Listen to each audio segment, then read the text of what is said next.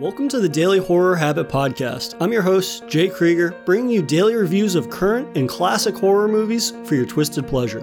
Be aware that these reviews and discussions may include spoilers. And as always, I hope you enjoy.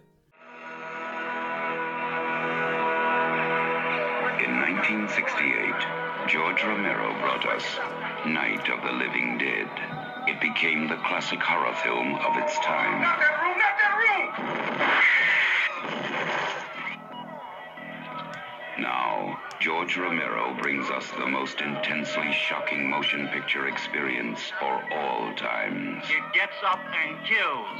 The people it kills get up and kill. This situation must be controlled before it's too late. They are multiplying too rapidly. Dawn of the Dead. Meet me on the roof at 9 o'clock. Get out. I don't believe We're it. gonna get out in the chopper. We've got to survive. Somebody's got to survive. They kill for one reason. They kill for food. They eat their victims. Imagine, if you will, that something has gone terribly wrong. Shoot it, man. Now, accept the fact that there's no escaping the horrible consequences. George Romero brings back the dead. Night of the Living Dead has ended. Dawn of the Dead is here. Welcome to another installment of my year long Masters of Horror celebration, in which I'm joined by a guest every Friday to chat about their favorite film from our month's featured director. For the month of February, we're honoring none other than the late and great zombie godfather himself, George A. Romero. And today I'm joined by a returning friend of the show, Will, to chat about 1978's Dawn of the Dead. Will, welcome back. Hey man, how's it going? Not too bad. I'm excited to talk to you about Dawn of the Dead and uh, the illustrious career of uh, George Romero. Oh yeah, I'm hyped. He's a director that his reputation precedes him in almost every single conversation that could be had about the uh, the zombie genre as a whole. Oh yeah. Um, so I'm curious, kind of, what is your first kind of introduction to Romero? What is your George Romero origin story? it's actually it's it's it's very uh um uh the fact that like it's kind of past uh the time where he was the most popular i'd say i don't know it's weird like i was like 10 or 11 when i actually saw night of the living dead but it was the 1990 version the the, the remake the one that savini did. And from there though i was like i liked it a lot. And it was my older brother who was like oh this is actually a remake. You should check out the original. And then from there i went from george a. romero and i was like oh okay so he's the one who kind of uh, um, started this whole zombie trend up. And from there i went on you know to his other films and such That's awesome. I need to check out the uh, remake. I've been meaning to do that. And in doing research for Dawn of the Dead and just kind of finding out the connection between Savini and Romero, if anything, it makes me want to watch the remake even more, knowing Yeah, he was at the, uh, the helm of it. it's truly amazing Night of the Living Dead was my first one, and it was one of those things where it was like visiting grandparents or something, and it kind of just came on TV. And Yeah. I think I saw it when I was like 10 or something, but even at that age, just the whole thing about that movie just stands out to you. It just jumps out at you uh, as like the first zombie movie I saw, but just because Mm-hmm. of you, I'd seen monster movies before that, but Yeah. at the same time, I'd never seen them that look monsters that look so human. Obviously, yeah and Mhm. later into the film, obviously, they start becoming more and more decrepit and rotting and Yeah. covered in blood. But I mean, just the idea that they were people that came back from the dead was like a concept that blew my 10 year old mind at the time. Yeah, it was so unique about that one too. Though is like how it all like it really starts from the get go. Like it gets them to a point where like they they get stuck in this house for like the majority of the film, and so it's like it, it's egging on the the claustrophobia too. Like this is you got to survive this right now. Like this is the situation. That's all I always liked about it too. Yeah, and I think that that's a quality of Romero's that I've come to really appreciate in that he's able to make very ordinary, almost nondescript locations super memorable and tense. I mean, you have, uh, with the exception of maybe like Day of the Dead, which is like an underground research facility, but a majority of his films they take place in settings that are very just commonplace, and he's able to make a farmhouse scary. He's able to make a shopping mall scary. So Yeah. then, as the viewer, I start being like, well, I've been to these places, and it kind of creates this creepier atmosphere, being like, well, next time I go to a shopping mall, am I going to start thinking about zombies or uh, Yeah, Nazi bi- Nazi bikers attacking? I mean, yeah, it's a great quality of uh, his filmmaking that in revisiting the especially night dawn and day of the living dead i've been able to uh, appreciate a lot more yeah, for sure. But uh, in terms of kind of just Romero's style and the way that he makes films, what's something about that that really stands out to you? Uh, it just like uh, what I've noticed a lot when I revisited Dawn of the Dead just now was like just his directing, how like and with the editing and stuff too, just like how like in your face it is kind of, you know what I mean? Like here's just this zombie tearing off this flesh, and you're gonna see all the gruesome detail, like I think that's the aspect I like about him the most. Like, especially like the intro raid scene when like the one wild cop is just like, "Oh, I just want to murder." Like, dude, wait till the zombies get everywhere. You'll get all the murdering you want. Like, right. But Yeah. like even just that scene, like the quick cuts of like the the, the rapid pace of it, like. Totally, and I think that that is what surprised me the most because I this was only the second time I'd seen Dawn of the Dead. I'd only mm-hmm. seen it once before that, and I was really taken with the leaps and bounds in terms of his style and how it had evolved. And I believe it was a decade in between Night and Dawn of the Living Dead. It'd been te- about mm-hmm. ten years, and just to see not only what he's capable of doing with a bigger budget, but Yeah. also just his filmmaking style and how it had evolved, right? Night of the Living Dead is fantastic and it'll never be topped in my opinion, but it's a very simple film, both Yeah, yeah. in the way that it's made, but also kind of just in the the scope of the movie. Whereas Dawn Mm-hmm. of the Dead, there's so many new cuts and angles and Yeah. obviously effects and all these things, and he's got a bigger budget, and it's really remarkable to see what he's able to make out of all of that. Yeah, exactly. It's so good. But in terms for people that haven't seen Dawn of the Dead somehow, so Yeah, right. uh, this is the second chapter in Romero's original zombie trilogy, and it's sandwiched between Night of the Living Dead and Day of the Dead. Dawn of the Dead follows a group of survivors, two policemen, Peter and Roger, and two news reporters, Stephen and Francine, who take refuge inside a shopping mall to wait out the apocalypse. But their resource rich haven catches the attention of other survivors who must contend with, as well as their own sanity in the face of the end of the world. So, in terms of this film, you said that the way that he's able to kind of capture the mall and make that terrifying. What is the. Well, let's take it back actually. You brought up the apartment raid. Yeah. What about that opening really stands out to you, minus the cop that you brought up, because we'll get into that in a minute. But what about that whole scene really captures the kind of essence of what he's doing with this sequel? Well, it's like it, it just the, the the panic, you know what I mean? Because you're cutting from the the apartment raid to the newsroom where like people are just get, going even more crazy. So it's just like a lot of like the we got like an hour till everything blows over, like, and then the the discoveries in the apartment of like how they're holding up the zombies for you know whatever religious reasons or um, you know reasons they don't want to admit that you know it's not the same person it was before. Like a lot of that aspect too. It's like really showing like you know like you got a little bit of time before this is unmanageable or it really is already unmanageable Yeah, I think Romero's vision really for the end of the world is one that's super realistic, and it's really fascinating to see the two parallels, right? You have, like you said, you have the TV studio where there's utmost chaos is uh, ensuing, and everybody's running around. People start abandoning their posts. There's no direction, and then you see kind of what it's like in the outside world, and it's equally panic stricken. Except in the apartment raid, we see people are like gunning down people. People are getting carried away and killing people indiscriminately, whether they're uh, criminals or people that live there or zombies.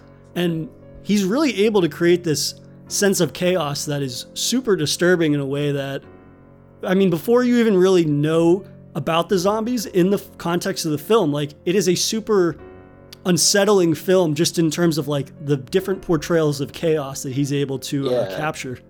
hmm and right from the get-go like how like even how some of the that other group of cops was like already like betraying their post and their job like they're still Yeah. on this one mission and they're like you know what this is it's all gone to hell we should just every man for himself you want to group up like already to that point but it's, it's good Right. though it's ideal. I mean when you think about a, an apocalypse situation like that especially zombies you know people would get, be like that on the Yeah. defensive immediately.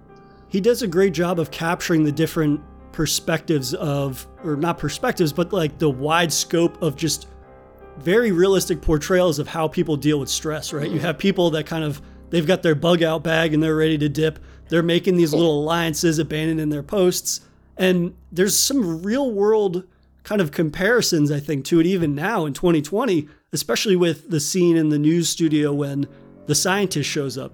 And the scientist is starting to tell people, like, giving them warnings and precautions and things like that. And immediately, the mm-hmm. people that are in the studio turn on him and they're calling him a, a fraud or a fake and whatever and all these different things. And it's like, in 2020, that scene is so much scarier because dealing with our own current pandemic, like, what is the first thing people do when scientists tell them, hey, you should probably heed our warnings? They're like, well, fuck you. We don't have to listen to you. And to see that in a film from 78 is uh, equally terrifying. Yeah, right. Like just like in almost like you know forty plus years later, it's funny to think about it. Like with our current situation too, though, it's just like it's kind of shitty knowing that like we would be the first country to just go down if like the zombies came, you know, like and everyone would just have to heed warnings from us. Like it Yeah. kind of sucks. And I mean, when I, the first time I watched this movie as a kid, I thought the scene with like the redneck militia, which is kind of like a continuation from Night of the Living Dead, right? You have that Yeah. redneck militia that's hunting down the zombies. It's not as fu- when I was a kid, I thought it was like kind of goofy, but now it's like pretty terrifying because it's like, yeah, I could see a section of the population being like, eh, fuck it, we'll just take this into our own hands, and then treating it like a party. Like, well, yeah, exactly. there's a bunch of quick cuts of them like pa- it's like early in the morning because it's dawn of the dead and they're like passing out beers and getting shit faced and like people are almost casually just getting killed by zombies and they treat it like it's business as usual but the Right. reality is is like this hunting party mentality is not going to be very well sustained No, no, they're eventually going to turn on each other or make drunken mistakes. That's for sure. Yeah, absolutely. Um, and I think kind of transitioning into the apartment raid, just the scope of that scene, I think, and the amount of choreography that goes into it, it's so much more complex than anything that was in Night of the Living Dead. And Yeah, whether the chaos that he captures is a by, is like a byproduct of him being I don't want to say an experience because he's been doing it for a decade, but it's whether he was able it's a result of him being able to wrangle all those people and have the choreography go off without a hitch. Or is it that hey, he threw so many people into a scene, it's just naturally chaotic? Like, yeah, yeah. Like there's just such kept a- filming. yeah, exactly. Is it is it controlled chaos or is it chaos captured on film, right? yeah, exactly. But that I think is such a disturbing beginning to the film before we even really see the zombies ripping into people because hmm it just shows how quickly people change as soon as they're dealing with an unforeseen situation or Yeah, exactly. they're kind of like living in a climate that chaos is on the horizon at all times. And I mean, for mm-hmm. this, we see, like you brought up, that racist cop who's like, well, we're in a gunfight. I'm just going to start gunning down whoever. Like, that's not a completely unrealistic portrayal of right? how some people might react in an apocalypse. Yeah, zombies are not. I mean, when it comes to cops, it's like Yeah. another thing that surprised me with those cops too is like they didn't really look like SWAT, but like everyone had an M16. I was like, what's going on here? Right. like they're ready for the zombies. They might not, might not be too bad in a situation. I guess we shouldn't be too surprised by the uh, current militarized state of our police force, right? right? I guess it was like that back in '78. but I really love the introduction to Richard's character, who's played by uh, Scott Rayner. And Mhm. his character is so interesting in the way that George Romero is able to convey so much about him and how he's such an outlier from all the other cops, right? There's Yeah. that moment where he's. You see his reaction seeing the racist cop gunning down people, and I think he's calling them slurs and stuff. And Yeah. he's like clearly very disgusted with that guy's behavior. But then also when he uh, draws on one of the gangsters, and instead of gunning him down, he tells him like just stay there, and the guy runs away. And then of course he runs right into gunfire, and you see that Yeah. he has this moral compass that clearly Yeah. none of his other coworkers do because they're like all run and gun in the moment. Yeah, exactly. And like, and what an ideal time to gain that when the zombie apocalypse is happening. like, that's when the morals are, are at the the most uh, highest. You know. Yeah, that's a fantastic point. And that when everybody else is kind of like bugging out, he's the one that's like, I'm going to stay true to who I am. And in the apocalypse, like that's what separates the the like Rick Grimes from the Negans, right? It's kind of Yeah, like exactly. I'm either going to be a force of good or I'm going to be opportunistic and kind of fall back onto my uh, my lesser morals, as it were. Yeah. True. True.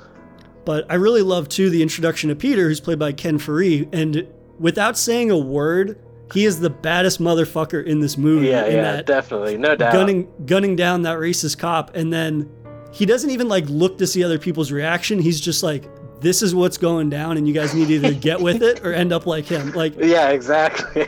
I just love that Romero continued from the first film, like having a really prolific and strong African American lead in the role of his mm-hmm. zombie movie. And I don't know too much about like the casting for Dawn of the Dead versus like Night of the Living Dead. He said in Night of the Living Dead, they picked um, the lead in that, and it was just because he was the best guy for the job at the time. They said, but That's good. that film took on such a heavy handed or not heavy handed, but it was very powerful, right? Having an African American be the lead in that because it took on this whole new context. And Yeah. I don't know if that context is as strong in Dawn of the Dead, and yet for the time period, I feel like it still makes the film a standout in that regard. Mm-hmm. Yeah, for sure. Yeah. So he was a really fantastic character. But um, Yeah, he's great. in in terms of like getting into the mall, what are some of the aspects of like this being shot in a mall and changing up the locale to this very kind of just stock standard apple pie America location? How do you think Yeah. Romero kind of handles applying that to the uh, zombie apocalypse? I, I think it's perfect because it's like when you think about it, like you know, back in the '70s, that's when shopping malls were like first starting and first opening. So the whole aspect was already really new. So it's just like, you know, you're probably thinking, you know, what what, what better area to have people hold up trying to survive zombie apocalypse than the place that has a little bit of everything. You know, it's like it's like a dream. It's like a dream come true. So I think it's just like it just the aspect of it, like having it at the mall is just so unique, and I think that's why it's probably my favorite of his Dead trilogy because of that. It's just there, there's so many different like moods that happen within the mall. You know, like once they clear out the zombies and stuff, they're like, hey, let's go shopping. Like it's the ultimate like distraction. Like any Yeah. apocalypse, like you could have just like bunnies that are eating people. Like you hold up in a mall, like you, the best distraction ever. Absolutely, yeah. And I think that it's. I mean, when they first when they fly the helicopter to the mall and they're going to land on the roof, I love that line where they're. I think one of the characters is like, "What is that?" They don't even like. That's how new Yeah, malls are, right? They don't immediately recognize what it is, and I think you're right in that he's able to take a locale that is again, it's almost very nondescript. Yeah, it's a shopping mall with lots of different stores, but he's able to capture so many different layers of like mood to match where the characters are at in the apocalypse, right? It's mm-hmm. at first it's almost it's fear because they don't really know what's going on inside. Then they're able to kind of like make a plan and kill all the zombies. But then Yep. they kind of settle down and they fall into like consumerism, American consumerism, Yeah. and it's like, oh, let's go on a shopping spree, let's splurge. yeah. But then it transitions into the fact that it's like, okay, we have everything. So what are we surviving for now that we have everything? yeah, and- exactly. His ability to like multi-layer a story that touches upon all these different things for me really makes the story hit in a way that probably eluded me when I was a kid when I watched this for the first time. hmm But uh, in terms of the mall itself, like filming at an actual mall, which was uh, the Monroe Mall, and it was like during a three week reprieve during the Christmas shopping season. So they filmed Oh, from like 10 p.m. to 6 a.m. And Oh, since it was a night shoot and they had so many extras, the extras were like friends of people on cast and crew and things like that. People would go to the bar in their zombie makeup and just get hammered. and so they'd just like be in the small town bar getting shit faced and then they'd head to work. And I thought that just that image alone kind of plays into the amount of humor that's in this movie. That was another thing that I did not remember at all was how funny this movie is from Oh, multiple yeah. different ways. Like, how does the humor work for you in this? I, I love it. I love the, all the different aspects of like, and it's mostly just like showing off how stupid the zombies are. Like Yeah. having them like in this like, it, you know how it kind of starts to play with the idea like that they remember, like that's why they're here and stuff like that. And it's like, yeah, it's like, and then you see them kind of trying to mess with things and mess with like arcades and wandering around water fountains and trying to ice skate. Like so much of it is just like, man, these things are destroying all of our society. But look, they're so stupid. Right. I like love how you- aspect.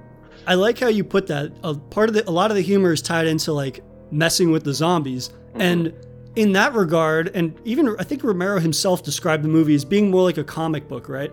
Because the the paint that they used that uh, Savini picked for the zombies wasn't supposed to be as gray on film as it was, right? It wasn't supposed to look like that, and then Yeah. when you pair it with kind of just the blood splatter that they have in this movie, it's Yeah. al- it's almost it is cartoonish. It's comic bookish in a way, and yeah, true. tying that into the humor and the way in which they brutalize these zombies is hilarious. I mean, mm-hmm. you have that one zombie that is at the airfield and he stands up on the boxes and he gets the top of his head cut off.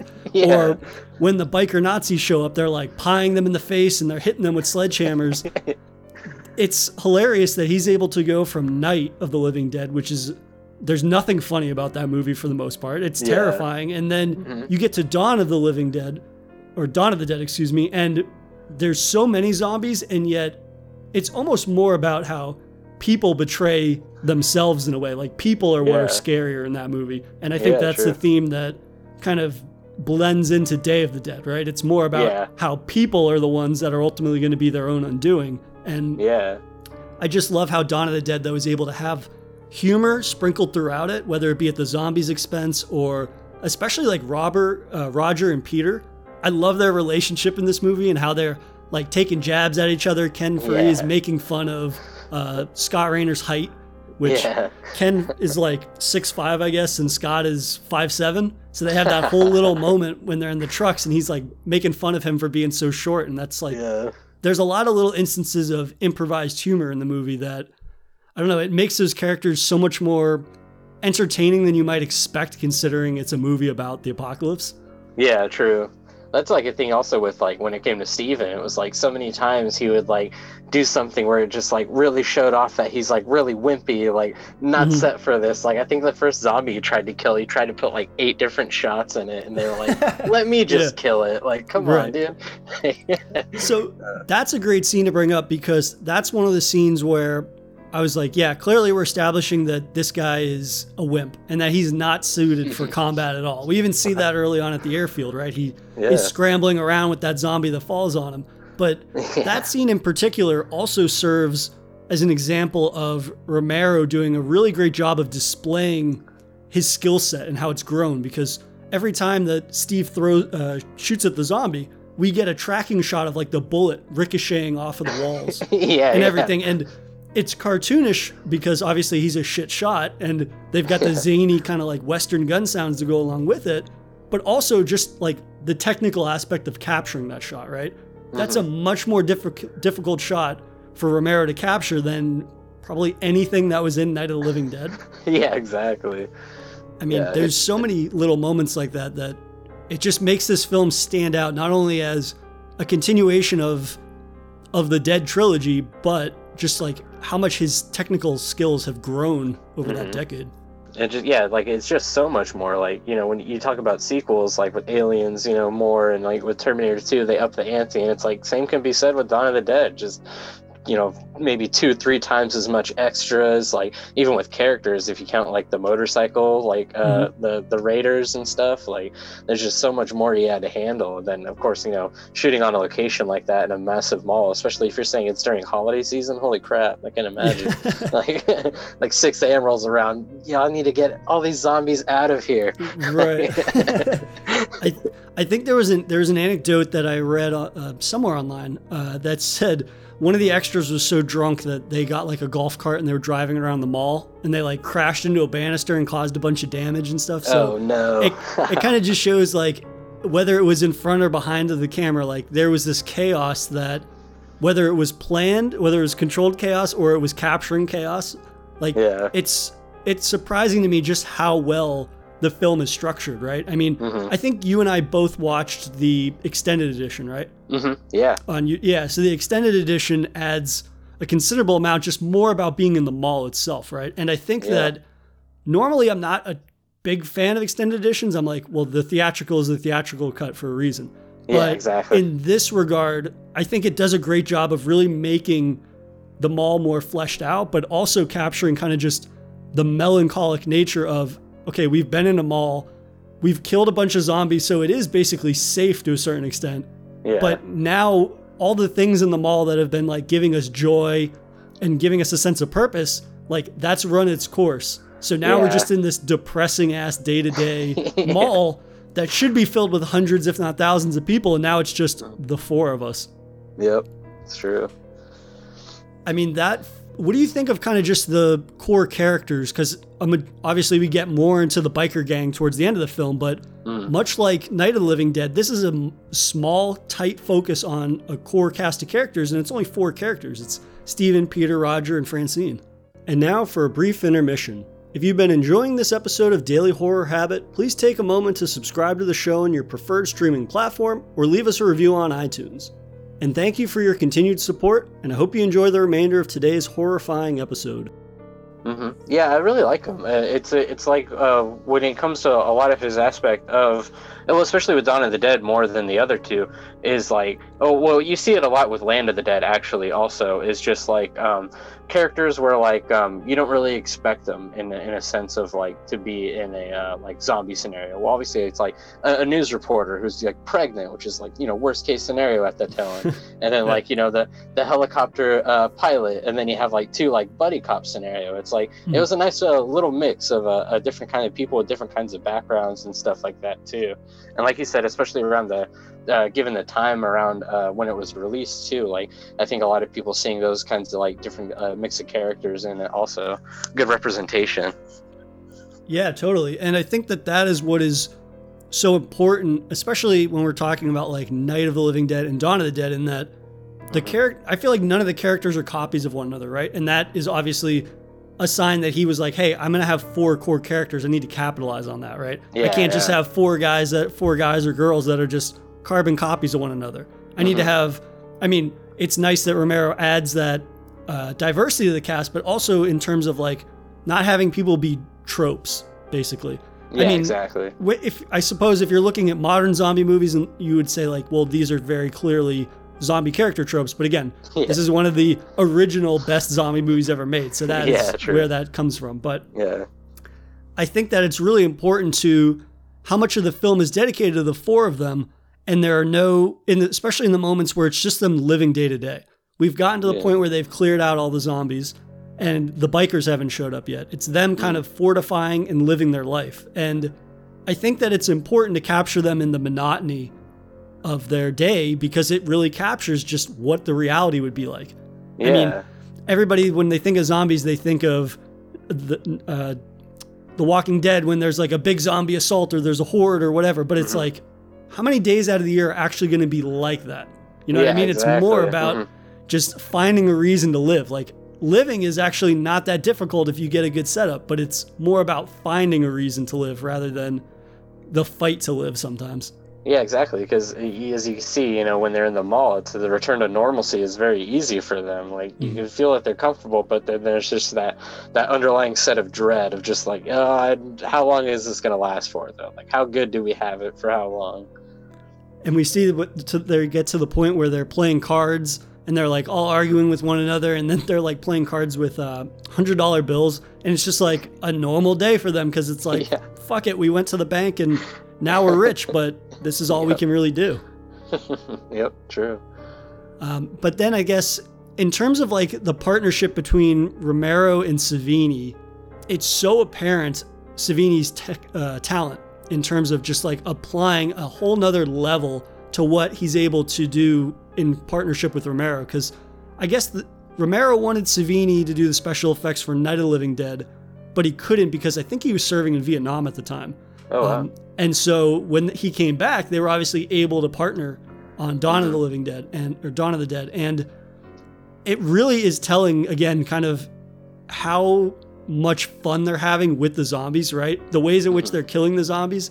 It's not kind of like this regimented military squad, especially when the bikers show up. Right, it's a Yeah, bunch of especially. it's it's a bunch of gangsters that are kind of like messing with the zombies. They're tapping them on the shoulder and then hitting them with a pie or hitting them with a machete or something like that. I yeah, mean- like the fact that like Tom Savini comes out with a katana blade. It's Yeah. like, all right, like the- Yeah. the one guy with the Tommy gun. It's like, why are y'all mm-hmm. even rating stuff? Y'all got it good.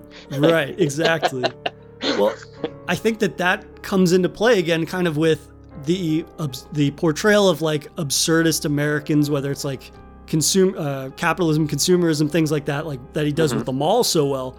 But also just like it shows how we're completely we destroy ourselves when we have any inch of freedom, right? It's this idea. Yep. It's the lawless time. Like Yep. doesn't matter if it's zombies or a fallout situation. If there's no law and order, we're just going to be buffoons that are out for a good time. And even Yep. if that means taking things from other people, like there's a good chance a sizable portion of us would do that. Yep, yeah, it's like that you get that gang mentality, and it's just like, oh well, seventy five percent of them are doing it, so it's all right. right. Morals out the window.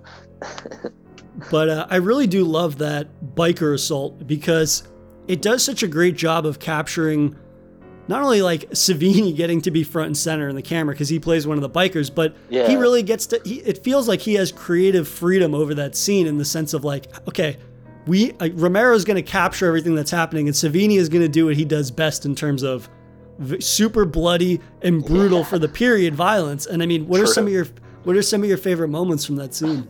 It's when the guy gets, uh, one of the biker gets like pummeled, and they start ripping open his intestines, and he's just watching, and he's just like, ah, ah, just like his reactions, like, Mhm. like he didn't sell it too well, but it's just, it always makes me crack up, just watching your insides get pulled out, and that's just all you gotta say is, ah, ah. yeah, but I, I love that part. That's a great part. And I think also for me, again, one of those examples of a blending of humor and a blending of really terrific practical effects to the period is the guy that's using the blood pressure machine. It's like oh, a kiosk almost. And he's like, they're in the middle of this just like free for all against the zombies and it's a raid. And yet this guy's like, fuck it, I'm going to stop and get my blood pressure checked real quick. My favorite part about that is like he's not only surrounded by eight zombies, but uh, when I first initially saw that scene when I was younger, I thought like it maybe was an accident, like he fell into it. But you can see in his right hand he has a coin, so he was going for it. Like he needed to Yeah. know immediately. I love too how that scene plays out because the humor part comes in where it's like, or the practical effects part is that of course he gets grabbed and then they don't just pull him out of the machine, they rip him out of it so his arm is still hanging onto the machine. Like that's one of those things that the more I revisit 70s and especially 80s horror movies, obviously not growing up with them, it's hilarious to me how they're so commonplace that people are able to blend that practical effects and the mm-hmm. humor, right? I mean, Yeah. that scene is a, is it's not 100% laughs, but I mean, you create that scene with a laugh in mind, and then of course, if you have a veteran like Savini, he's like, "Hey man, I can pull this off in a way that will be so bloody memorable that nobody will forget it." And I mean, Right. al- almost 40 years later, it's one of the scenes that sticks with me the most. It's true because it's like it, you know, when it comes to these kind of movies, like especially the zombie movies, you you kind of like you're always trying to figure out like the logic of it. Like, okay, like Right. this is how you kill them. This is like how they work, and you know, this is if they smell you, they see you. If they're familiar with the places, that's where they'll be at. But like you know, and then like you see how weak they are that they they fall over into water fountains or they can barely hold their balance on escalators, and then you see them just rip this guy's fucking arm off like easy as shit. Like, come Yeah. here. I always love that too. It makes you question everything you've learned about him so far. Exactly. And I mean, we've been talking a lot about the humor in the movie, but we can't undersell the fact that Romero is, I mean, this is such a fantastic example of his ability to have humor, and yet he's able to still have these truly disturbing, emotional filled moments. Because, like we Mhm. talked about in the apartment raid, that scene, that whole section of the film is still super disturbing to me in a way Yeah. that because it feels so real, right? Obviously, there's there's zombies in it, but it's more about just the per, the portrayal of humans in that situation. But it's uh-huh. also like when you go when they go to the airfield to refuel. One of the I believe it's Ken. He goes into a room and he hears a banging, and you assume yeah, it's a couple of adult zombies, and then two little kid zombies run out, and he has to gun them down. Like that is a super sombering moment mm-hmm. or sobering moment because you're like, well, shit, okay, it's not just adults. And that scene stands out to me still, even today, because it's one of those things where it's like, damn, I don't remember in too many of these movies. Obviously, Night of the Living Dead is an exception, but how many times do you see kids getting Yeah. killed in terms of like, yeah, there's hordes of zombies we're gunning through, but it's like having a kid be killed obviously is much different, and it there's no humor in that scene. It's him getting Nope. swarmed by those two kids. Yeah. And you can tell how remorseful he is in the fact that he almost guns down Steven afterwards because Steven is like being careless with a gun. True. yeah, that whole scene is super disturbing. It kind of just sets the table, like within the first 20 minutes, having everything that happens in the apartment building, and then everything that happens with uh, uh, with the kids there too. It's like that's all within like the first, you know, 15, 20 minutes. Uh, it really does set the table of where like you're gonna be, what you're gonna see these characters go through, the moral decisions they'll have to make. Yeah, absolutely. And I think that also one of the scenes that still gets me every time is when uh, Peter turns, and he's.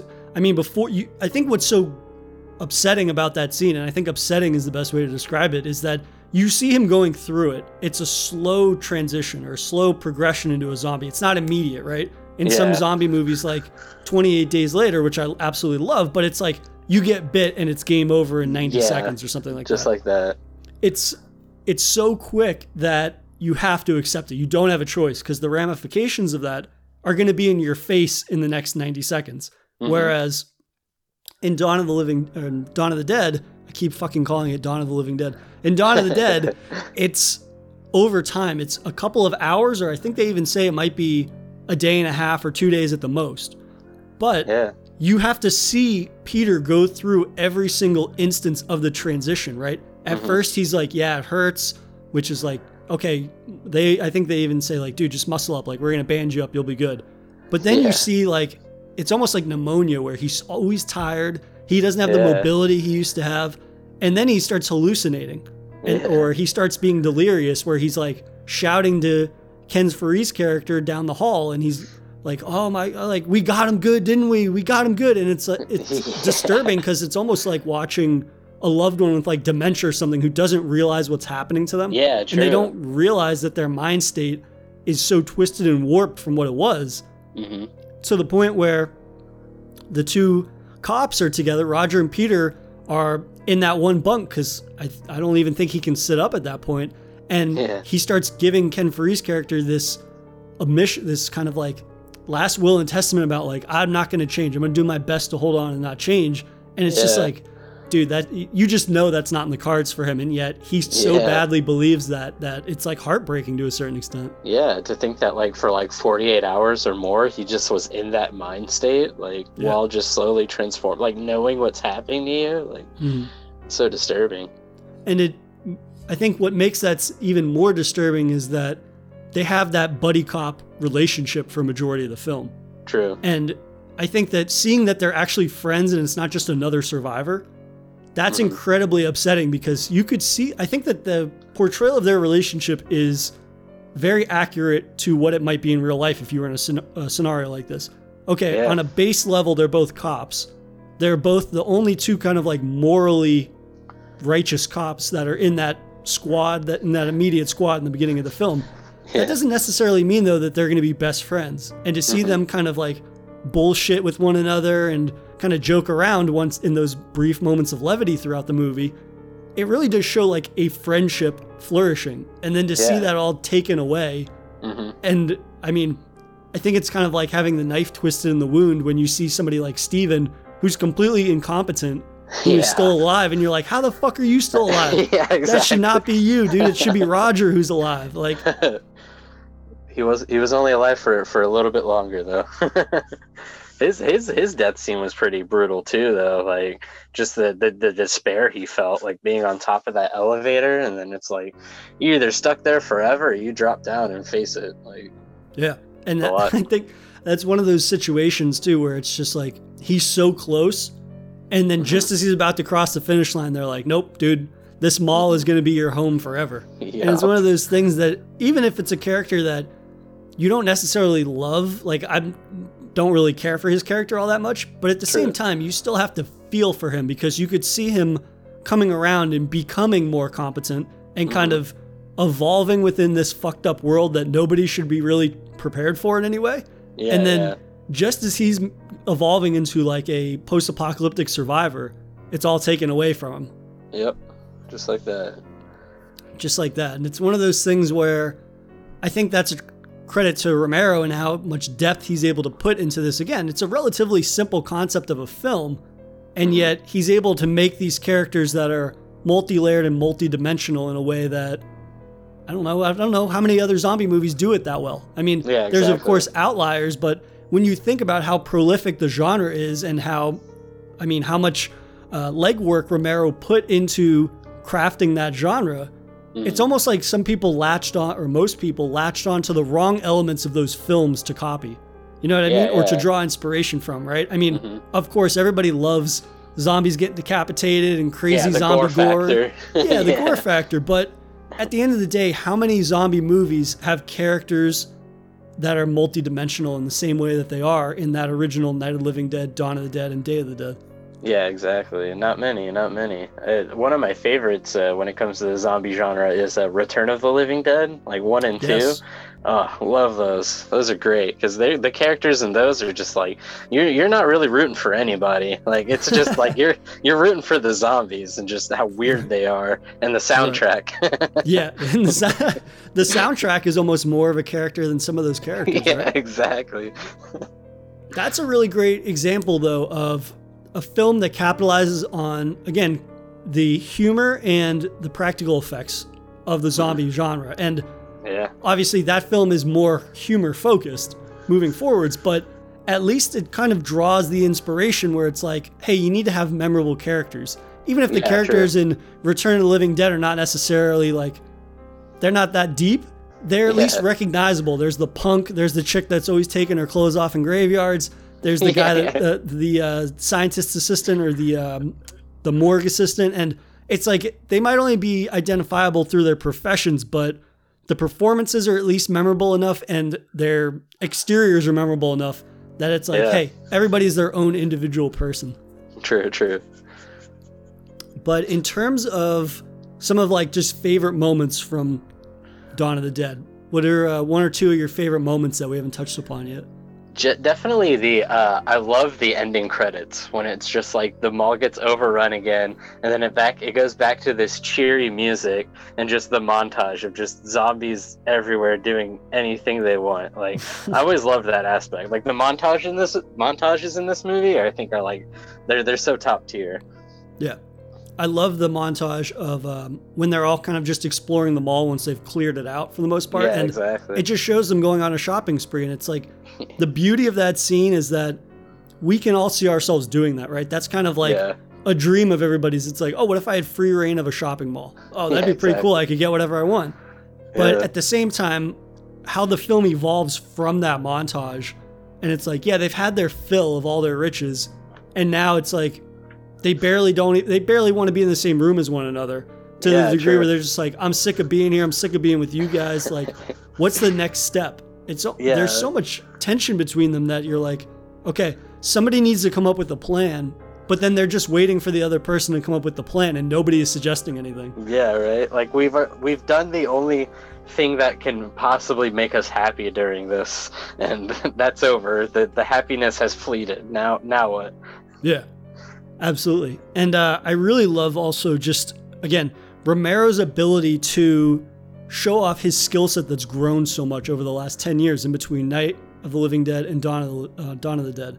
Um, his ability just to like make shots that are so simple, but to show off the complexities of them in that shot. Like there's so many more cuts. Obviously, there's an infinite, almost seeming number of extras. Yeah. And the way that he's able to incorporate all of these things, it really does capture the scale of like a mall. You know what I mean? Like mm-hmm. in Night of the Living Dead, it's a farmhouse, so things are very claustrophobic. They're mm-hmm. very kind of confined.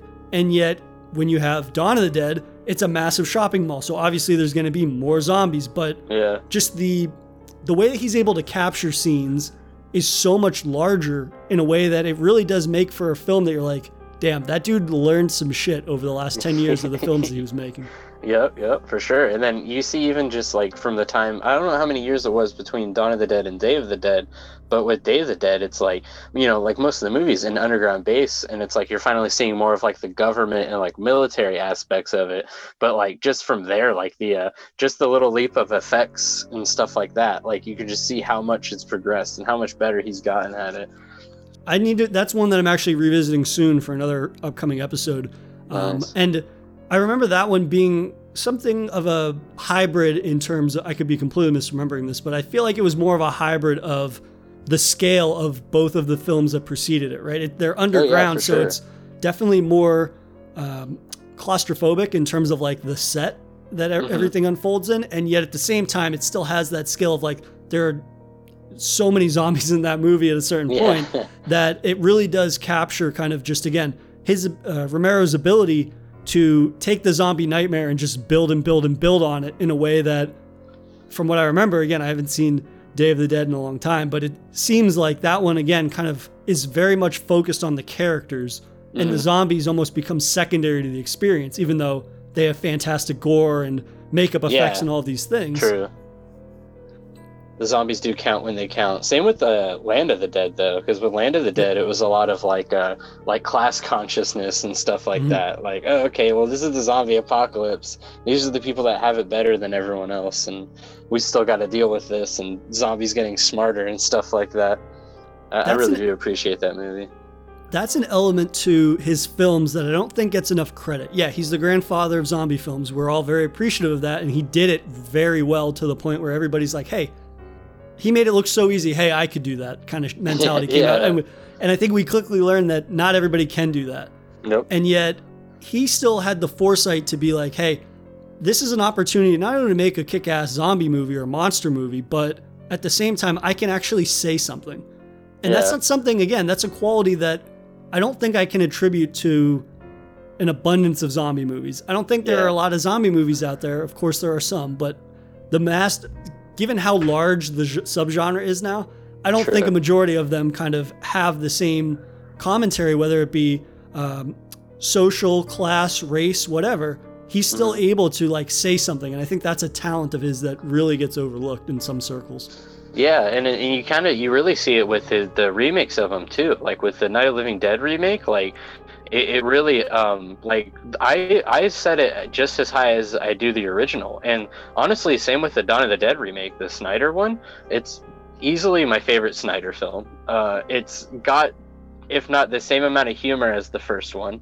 Uh, a, a little things different, like you know, faster zombies, way way gorier, but it's just like so entertaining in that aspect of like you still have the same mall setting and you still have all these characters from like rich backgrounds, and then the Mhm. budget is just insanely good. Yeah, totally. D- Dawn of the Dead is def the Zack Snyder remake is definitely one that I mean everybody I feel like a majority of people include it in that conversation of like original versus remake, but it's like Mhm. no, that I think that that movie is a very pure remake in the sense that it's like it Mm-hmm. takes what works in the original and then builds upon it with a bigger budget, with an insanely Yeah. bigger budget compared to the original. And it really capitalizes on the gore aspect and, of course, like faster zombies and makeup and uh, a bajillion extras in that. Um, Yeah, but it's one that it definitely captures. It obviously it's not a. Uh, it, I don't think any remake is a perfect remake, but in terms of Mhm. like how a remake of Dawn of the Dead, it sounds it's such an absurd thing to quander, quander Yeah. because it's just like how are you going to do that exactly? And then it's Yeah. like this is how you would do it. You capitalize on the elements that everybody's familiar with and where the budget is going, and so then Yeah. you see the end result, which is something that, again, I think for the most part, it's a pretty great remake. Yeah, for sure. Like, and you can with the faster zombies, you can tell they took some stuff from like 28 Days Later also, and they were kind of just Totally. like sprinkling what was working, what was trending at the moment, and Mhm. and in the end, it's just it's just a fantastic movie. Plus, you got Ving Rhames just fucking people up. It's awesome. Yeah, Ken uh, Ken Foree even has a uh, a brief cameo in it. oh yeah, He- that's right. he- yeah, he plays the uh, the preacher who does the uh, the famous line from the original when there's no room left in hell, the dead will walk the earth. I love yeah, it's I love that line so much. Yeah. That's one of those things too where I feel like characters don't really have these large monologues with one another. And they're not kind of like talking down to other people or like they're Mm. not really preaching, but the dialogue that they have is very important. It's almost like none of the dialogue was wasted in a lot of ways. It feels like Yeah, all of the interactions serve a purpose, whether it be humor, informative, or kind of just establishing the purpose of this character or who that character is kind of thing. And Yeah. even on a rewatch, like it is super impressive again how small the cast is, how varied they are, and how they really don't waste a moment of dialogue because it serves a greater purpose. It's not just characters bullshitting about nothing. Yeah, true.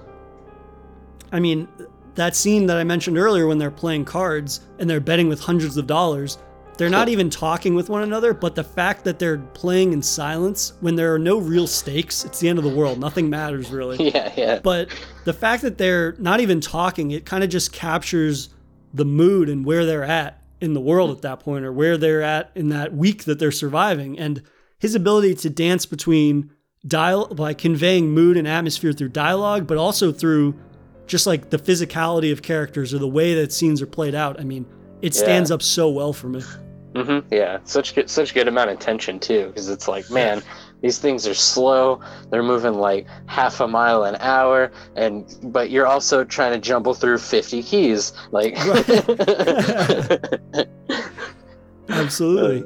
But uh so in terms of the ending, I'm curious what you think about the ending because of course as everybody knows, the ending is uh, Roger is dead. He's been killed by uh, by Peter because he was turning. Steven gets killed because he turned. And so it's just or yeah, so it's Peter and Francine are left. Francine wants to leave, so she jumps in the helicopter.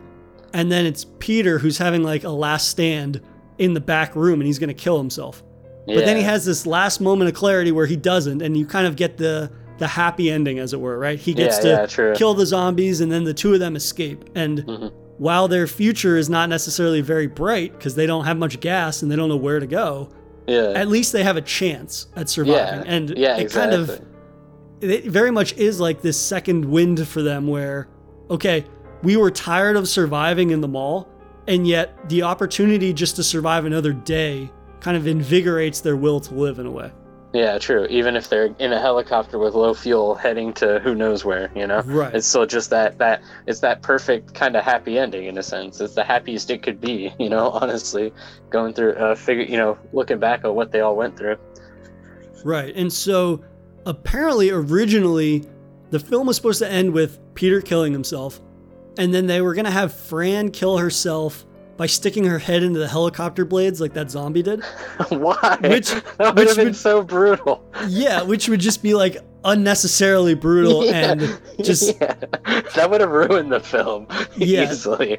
I I could not imagine ending the movie on such a just fucking dumb. It's just dumb. There's no other way to put Yeah. that. Like, there's no way that that would play on screen. And even if it would get a big laugh at first, because you're like, okay, it's a callback. But at the same time, you're like, there's nothing about that character that would Yeah, make sense like- for them to do like that. like how did you guys get through like the 100 pages of the script and then end it like that like i just it would be like like baffling now i do like how the ending with uh, the dawn of the dead remake is just like really uh very shut like ever no one makes it out alive and i kind of Right. like that aspect and that kind of like but that's also like a more of like a post credits kind of thing too though Right. because the movie does end with like oh they escape but like and then you keep watching it and it's like oh no well I mean, what what did we expect was going to happen you know they're going to survive for a little longer they're going to get to this island or whatever and of course the- it's the world still fucking ended you know yeah. But But yeah. at least if they had done something instead of obviously her jumping into the helicopter blades, which makes no Right. fucking sense. But yeah removed from that, like if they had ended the original Dawn of the Dead in a way where it was like, yeah, they take off and they fly and they run out of gas and they land in a field somewhere, but Yeah. immediately when they touch down, they get surrounded by zombies. Like that would at Mhm. least make sense.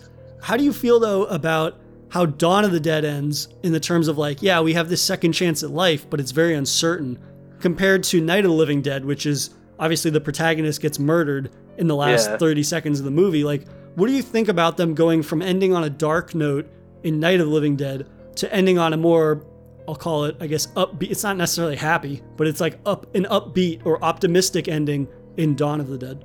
Well, yeah, just I mean, mainly just to, to switch it up a bit, I guess, just to see how the audience would react. Because, I mean, uh, given how soon they did Day of the Dead after, it seems like maybe they were even kind of playing with the fact of continuing with these characters. Maybe that's why they decided not to go with that that ridiculous helicopter death idea.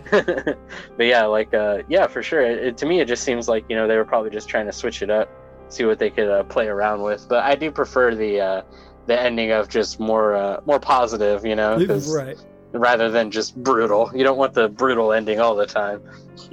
Would have been a hard sell too, I imagine, having a pregnant Yeah. woman chop her head off. That would yeah, been, that would have been a tough sell. But uh, I do like that the movie ends on a more upbeat note just because given obviously the film has a lot of these kind of like depressing, melancholic ups and uh, ebbs and flows to it, but at the same time, it feels very comic booky in that sense that we talked about, where there's a ton of humor, especially the way that they start treating the zombies at a certain point. They're like, oh, you're secondary. I don't even have to think about you. It doesn't Yeah, matter. yeah. I'm gonna shove Yeah. pies in your face and all this shit. yeah, But true. for them to end it on such a negative and bleak note, I feel like I definitely don't think audiences in 78 would have been a fan of that. I think they would have been like, so what was all this for? Like audiences now still say stuff like that about uh, dark endings, yeah, but I for think sure. even more so back then. But also, those are two characters that you want to see live. Those are the two Yeah. most competent characters in the entire movie. I mean, Yeah, true. Fran Francine be- begins the film as this kind of just like she stands around and she doesn't really do much because she's so terrified, but she mm-hmm. comes into her own as somebody that is a survivor of the apocalypse, right? She learns how to handle a gun, she learns how to like just move around zombies, she learns how to fly the helicopter. And then of course Yeah. you see Peter who has always been this kind of like moral force of good, who's very competent. And as much as I like Roger's character, at the same time, Roger's character we see at one point in the film like begins to succumb to the kind of like gun happy behavior that that racist cop in the beginning of the film does, where he's like, Yeah, "Oh, we could true. kill them all. We could kill them all." He gets like he goes berserker mode almost. Yeah, like descends into madness already. yeah, exactly, and that shows that while he might be a good person, on some level he is corruptible in a sense that you never see Peter be corruptible at all. Mm-hmm. yeah, like you never film. see you never see a weak spot in him or Francine, like ever. Right. So it kind of makes sense that they would they would be the ones to survive it all. Yeah, and in their fortitude throughout the entire film, I mean, you really want to be able to see them live. And I think that Mhm. it's easy to have. I'll say this about the remake. The remake, I didn't necessarily care about a majority of those characters. You know what I mean? I didn't. I don't feel that I had the same investment in them. That's not sort of True. one of the things about the remake that I uh, enjoy as much, right? I think it looks beautiful in terms of obviously just the, Yeah. the gore and the zombie makeup. It all looks awesome. Oh, It's yeah. definitely higher paced uh, tension and whatnot because they're running, and it's very entertaining. Whereas when they get killed in the end of that movie, I don't necessarily care as much because I'm like, yeah, they were essentially just fodder or cattle that we were following ra- versus another pocket Yeah. of cattle that were surviving kind of thing Yeah, true. you're almost expecting them to go to the uh, the meat grinder, as it were. Yeah, exactly. Just in what order? Yeah, exactly. But uh, I think in kind of just wrapping up, my one of my final questions would be, uh, if you had to pick a structure to survive uh, a zombie apocalypse in, whether it be a farmhouse, a shopping mall, or an underground facility, which would you choose and why? The mall, easy every time. M- mainly if it had a movie theater attached, I'd be oh, all Oh, right. yeah, for sure. and and power, as long as Yeah. it has power. Once it loses power, it's worthless. Right. Yeah, most likely that, or the, just the top of a parking garage. Anything, anything with Yeah. height. That's true. Yeah, that's true.